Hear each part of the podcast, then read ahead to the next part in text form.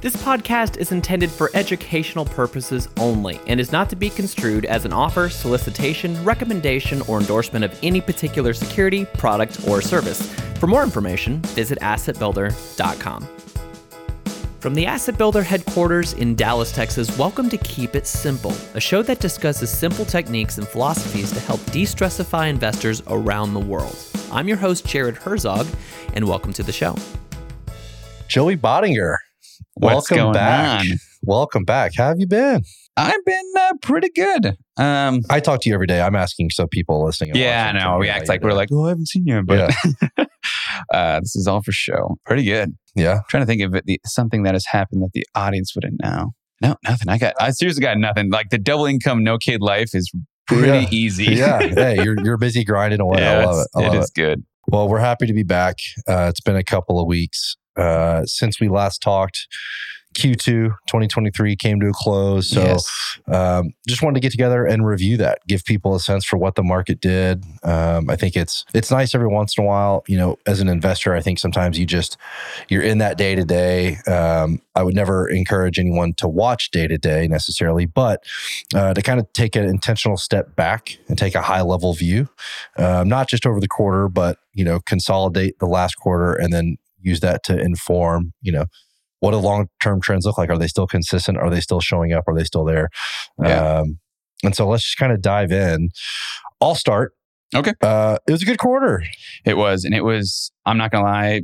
Being in, someone that started advising what August of last year, which is every investor who looked at all, or even now you don't even have to be an investor. You knew what happened in the market. It was brutal. Oh yeah. So it was such a breath of fresh air to see almost everyone's, I want to say everyone's, but I don't know for sure, everyone's portfolio going up. And it was just like, that's beautiful. Yep. that is wonderful. Yeah. Yep. So it was a good quarter. It was really nice.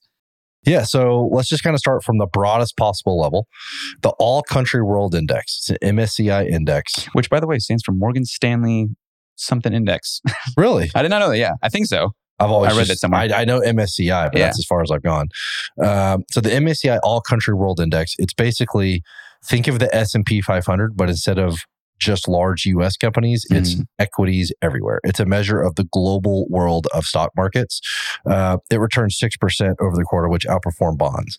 So for the third consecutive quarter. Mhm. So the first reason we want to point that out is the equity premium is probably the the most broadly and commonly understood premium in Mhm. markets. And what that premium is is basically if I invest in stocks over bonds because I'm taking on a little bit more risk, I should be rewarded with higher returns over time. And there it is. And there it is, right? So stocks higher return than bonds won't always be the case, but over the last quarter it was the case, so we like to see that. Yeah. And that's, and again, why I was saying there it is, is because greater risk, greater reward. That's simple. Yep. Um, anyway, Now, how did volatility look over the quarter?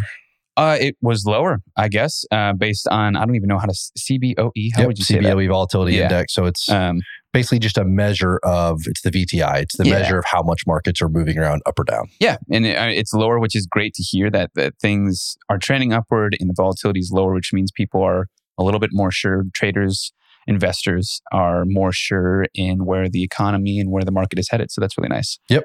So walk us through again for those that don't know. We're going to use the word premiums a couple of times on this podcast. Oh, yeah. When we say premium, what we basically mean is for certain either sectors or asset classes or certain groups of investments, you would expect a higher return, right? So we say the equity premium. That means equity should have higher return than fixed income or bonds. Um, there's a couple other premiums. We're going to talk about a couple of those. Walk us through how their premiums played out over the quarter because yeah, yeah, it was it was it was a interesting quarter from that perspective. yeah. So just just to list a few of the premiums that we're going to talk about, specifically ours at Asset Builder, we have the small cap premium, which means small caps over large caps will return over the long run a greater return or have a greater return. Um, and then the value premium, which means value versus growth. So the value stocks uh, tend to have a greater return over the long run again. Um, and then high profitability premium, I believe, as well. Yep. And that just means companies that on their balance sheets have a greater profitability than other companies that don't have a high Yeah, profitability. it's so, one of my favorites because, like, duh. yeah, yeah, I mean, I like uh, companies that make money. yeah, this makes sense. that's a should we invest in those? yeah, exactly. Um, so anyway, those are the three premiums that we're really going to talk about, and specifically the best performer over this quarter. Uh, and not too shockingly, if you kind of look at the history. Um, let me get to that for a second. Is large cap, low growth, Low I- prof. low profitability um, had the best return, which isn't too shocking because previously, and I think last year, they had one of the worst years. That specific category, the um, large cap, low growth, low profitability, had a really bad return. Yep. And so that's not too shocking that when when you have really really low results, that they're probably going to have the best return in the following quarters, just because that's how it works, right? That's when those are dirt cheap securities. So if you buy dirt cheap, then all of a sudden you're going to have a great return. So reversion to the Yeah. mean, right? And we can trace that back. You know, talked about this with with clients last week. Mhm. You look at like 2020, right? You had all these. All, we all know the the the pandemic darling stocks, right? All the Mhm. tech companies exploded to unforeseen heights during the pandemic. Really throughout 2021. And then 2022, there was that reckoning, right? So it was almost like they got overpriced. 2022, they corrected. And that was where a lot of the lawsuits were like, we outperformed the market last year, not because we're geniuses, but because the value premium showed up in a big way last Yeah, year, meaning yeah. companies with high profitability and that were relatively cheap massively outperformed. They still lost, but they didn't lose nearly as much as your, you know, your Netflixes, your Ubers, companies like Mhm. that that have very high valuations relative to their earnings. So um, this year we've kind of seen so 2020 they spike, 2022 they come back down, and then 2023 we've seen those start to rebound a little bit, and they've led the rebound because they led the losses. Yeah. So it's not a surprise um, that you see that, and I think the lesson to pull from that, right? That's what we're always trying to get. Like Mhm. we. Any data could be in these notes and it wouldn't surprise us. What we're always trying to do is okay, how do we take that data and pull something pull a conclusion from it, pull something we can educate people on. And the education there is you can see how hard it would be. Like, imagine if you didn't have a philosophy. Imagine if your only guiding light when it comes to investing was get the highest return, like find the highest return. Okay, well, even over the last three, three and a half years, it would have been nearly impossible oh yeah. you would have had to go to a very high allocation to low prof, high growth stocks. And then the next 18 months, you would have had, had to identify the point to get into high prof, uh, low growth stocks and then back again. yeah. Uh, the odds of executing that yeah. is almost impossible. And that's and that's kind of I mean we say in the notes like if someone asks in the podcast if they're listening to this like well if you knew if it's not so surprising why did you get into it one it's like you just said it's really hard to time that and I don't want to take that Yep. risk the risk is way too high for me to justify chasing those returns right because in in Q2 of 2022 large growth with low profitability returned take a guess. Well you might actually see it. Yeah. uh, negative 20 negative 28.4% i'm not going to like casually throw myself or any of my clients in there and just be like oh it should turn around and just and just hope for the best. Like don't get me wrong like it, it's not too surprising but at the same time that's hindsight. Yeah, that's hindsight's 2020 so um so yeah that's why you don't go chasing those returns. And also cost money to get in and out of positions cost people large long-term capital gains hopefully Yep. um, there's a lot of taxes implied with that so i'm not going to just trade in and out of positions just hoping that i, I get it right. Yeah. it's better to stick with the philosophy don't chase returns and also Yeah. don't, again, it's that, it's that adage comparison is the thief of joy. Like, Mhm.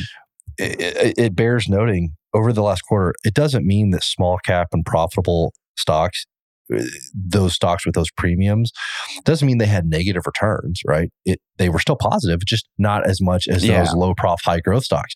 Yeah. If you're an investor sitting there going, well, I got nine percent, but could have had eleven, that your strategy's not broken. yeah It's Yeah. variance. It's Yeah, just exactly. it's math and statistics, and there's a lot of randomness in there. So you have to remember it's not always about going out and finding the highest possible return Mhm. because by the time you get there, it's already been it's already happened. yeah It's already already yeah So it, it, it's a really good example of I think the dangerous nature of looking at short time frames. Yeah, it's been a good year for markets in general. Maybe you could uh, say a, a poor year for those premiums for the small cap, profitable, and value premiums.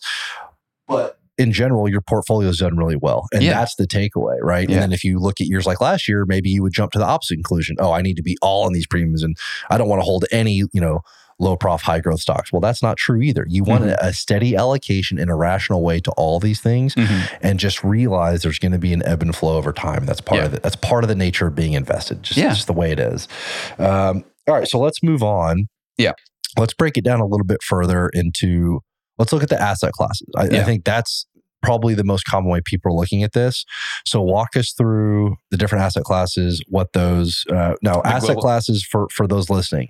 Yeah. That's different than sectors. Mhm. When we say asset classes, we're talking typically geographically based and size based. So US large cap Mhm. would be an asset class. Yeah. US small cap would be an asset class. International large cap would be an asset class. So we're going to walk through in that way and then we'll get to sectors in just a minute. Yeah, so we're looking at in this particular case, kind of more geographically, the global asset classes. Um, so U.S. developed, ex-U.S., which means just internationally without the U.S. involved, emerging markets, so on and so forth. So the U.S. returned 8.39 percent, developed ex-U.S.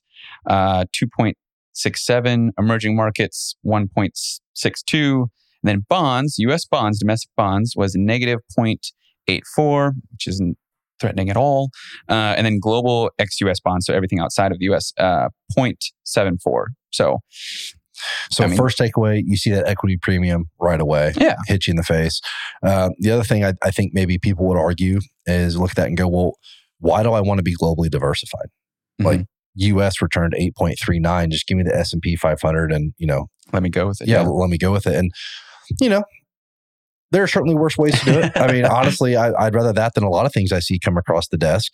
Um, however, last year would be a perfect example why you would not want to do that. Oh yeah. Last year, it was the exact opposite. US was trailing. So again, it's it's not about finding the maximum possible return at any snapshot in time. It's about smoothing out the experience over time so that the downs and the and the highs are not too far apart from one Yeah, another. Exactly. And there are going to be periods I'm I guarantee you where emerging markets is going to have a 35% return over 10 months Yeah. and it's going to make your next 3 years.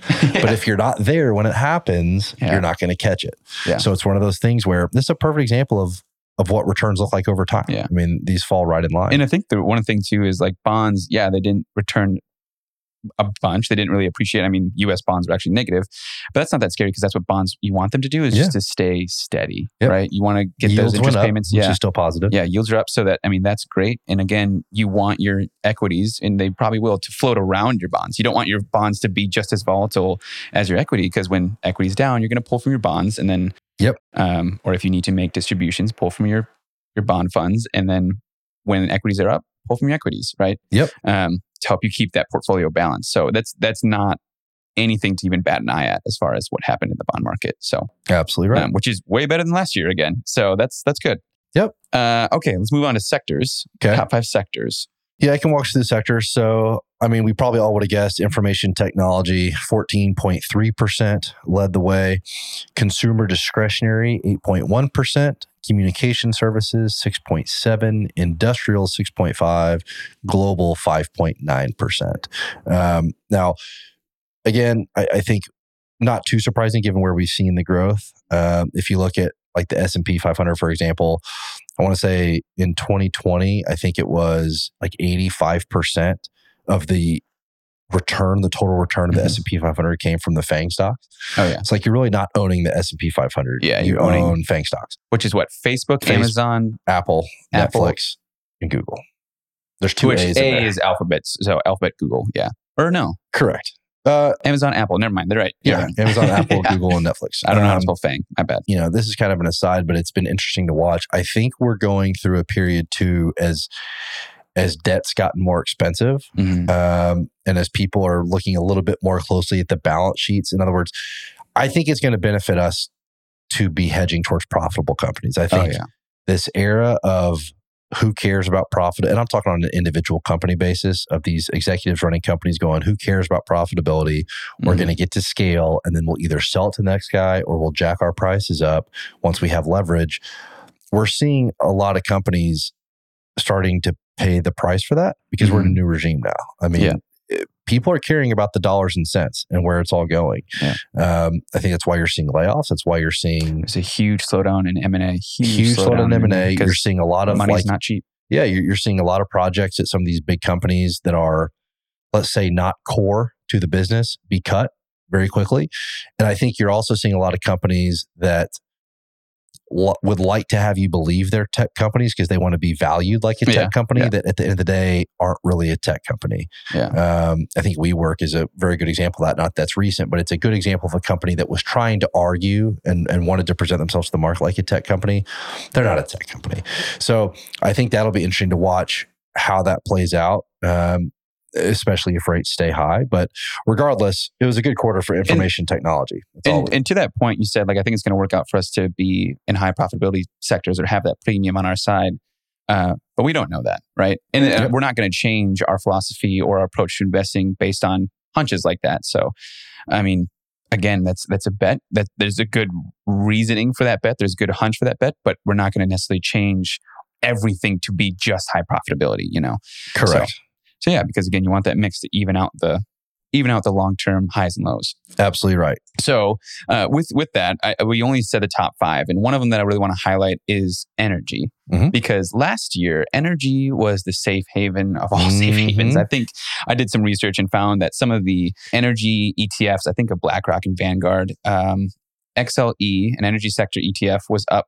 64.17% in 2022. VDE, Vanguard's energy sector ETF, was up 62.86 in 2022 both of these returns sound absolutely incredible and, and they truthfully are like i'm not gonna like if you were in those and like really heavily uh, hedged in those good for you but i'm not gonna all of a sudden adopt a strategy heavily in in energy right because Yep. it's kind of like i'm not gonna all of a sudden go buy a truck just because the the, the dealership is like oh are we added it's now $5000 more it's like oh i want that shiny new object no it's that's not being sold at a discount i'm not going to go chase that um, year to date vde uh, which is Vanguard's, is down 4.79%, and XLE is down 5.12%. Yep. And then if you do the 10 year Yeah, these returns, 10-year numbers yeah, are now, good. now this is where like, and one year returns are not a really good indicator of how this is done, right? Because they can, I mean, as you see, they can go wildly up and, and or stay down.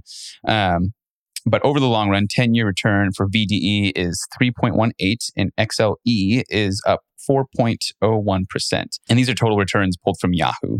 So let me look at this. So the MCI, and now, now I want to do a little bit of a breakdown, a little bit more like broad than just these ETFs. Sure. Uh, so the MCI All Country World Energy, so the entire energy sector, uh, annualized was close to 5%, 4.97. Mhm.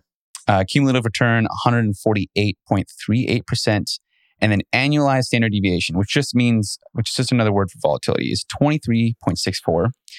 Golly, Um, that's high. The all the MCSI um, World Energy, which is a little bit different than All Country World Energy, was 5.10%. Cumulative return 154.22, and then volatility or standard deviation 24.11.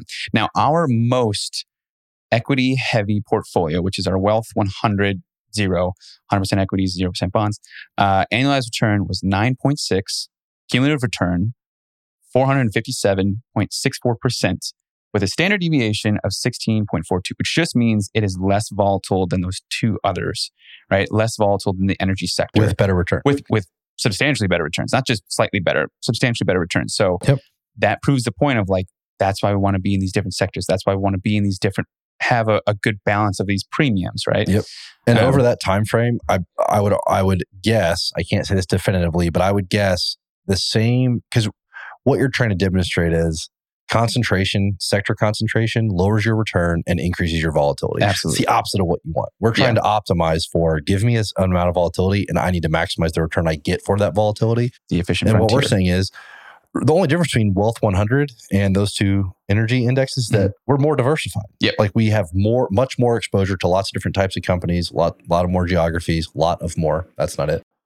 and, and those numbers, by the way, are from October 2004 to July of 2023. So Right. about 19. So even even more broad, right? So what I was going to say Yeah. was over that period, I bet you the same is true regardless. Because if someone's sitting in their head thinking like, well, they're cherry picking an index to, or a, a sector to make it look good, it's probably true for all the sectors except maybe information technology. Maybe. Yeah. over that period, information technology may have outstripped. But again, I think we're just now seeing information technologies kind of come up in a zero interest rate environment where, you know, burning a ton of cash didn't necessarily mean death, where we're starting to see that really start to catch up. Yeah. So we'll see how that plays out.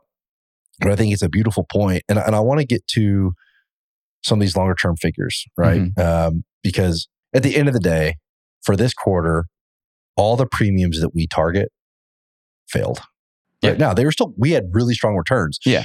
But if you're looking at just the, let- let's say a non premium tilted index, we trailed slightly, Mhm. but we trailed. So the argument could be made like, what good are these premiums? Mhm. And so we say, well, for the quarter, you're right. For the quarter, you're absolutely right. But let's push that back a little bit. And by a little bit, I mean a lot, right? So let's look at long term history to really drive this point home. Yeah.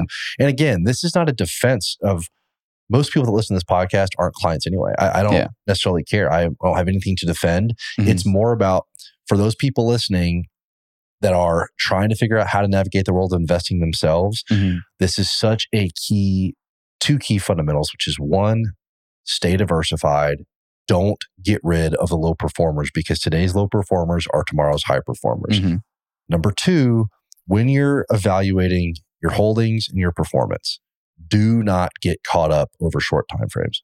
And I would say that's even one, two, maybe even three years. Like in I terms of five. yeah, in Uh, terms yeah. of market history, there's just not much resolution to be had. There's there's very little predictive data coming from performance over short, short time frames. Yeah. So to demonstrate that point, you combined a lot of good data here, and I want to walk through them. Over 96 years, if you just take value versus growth, value has returned 12.7% annually for 96 years, and growth 9.7%. percent Mhm. Does this mean value beats growth on a yearly basis? Absolutely not.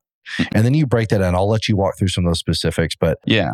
there are a lot of periods where growth wins. Oh yeah, a lot, and especially recently, I think we know that. And so, um, some of the examples, right? July 2017 to June 2022, and this one, this one hurts. Let's, I'm going to be honest. Value returned negative 3.1, while growth returned 17.6. Now, Yep.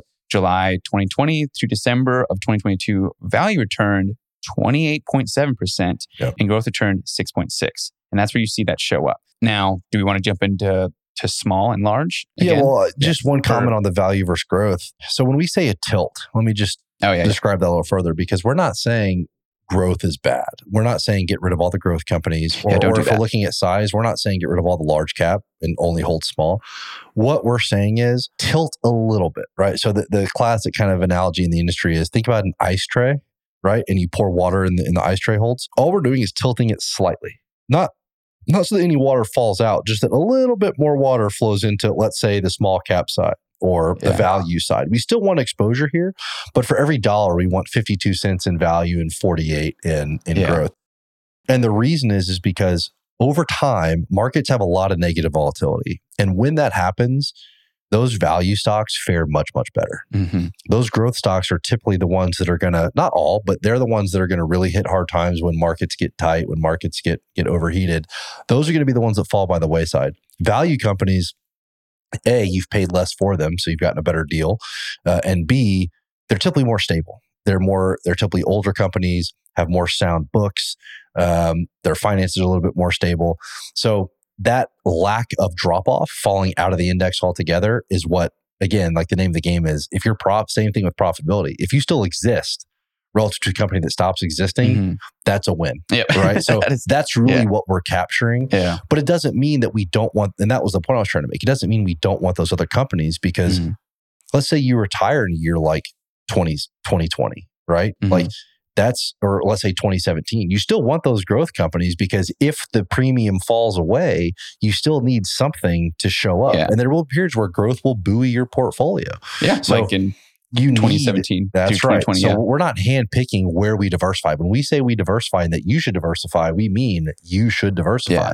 But there are tweaks within there. So that's all we're trying to really, to really explain. I'm, I'm really curious. Hold on. I'm really curious how long that metaphor of the ice tray will last because I don't know how many fridges out there Have ice even trays? have ice trays anymore that Dude. you have to like walk from the sink, which was a I use an ice tray like circus act. two weeks ago. oh, Two- really? yeah, yeah, yeah. It was an older house, but still.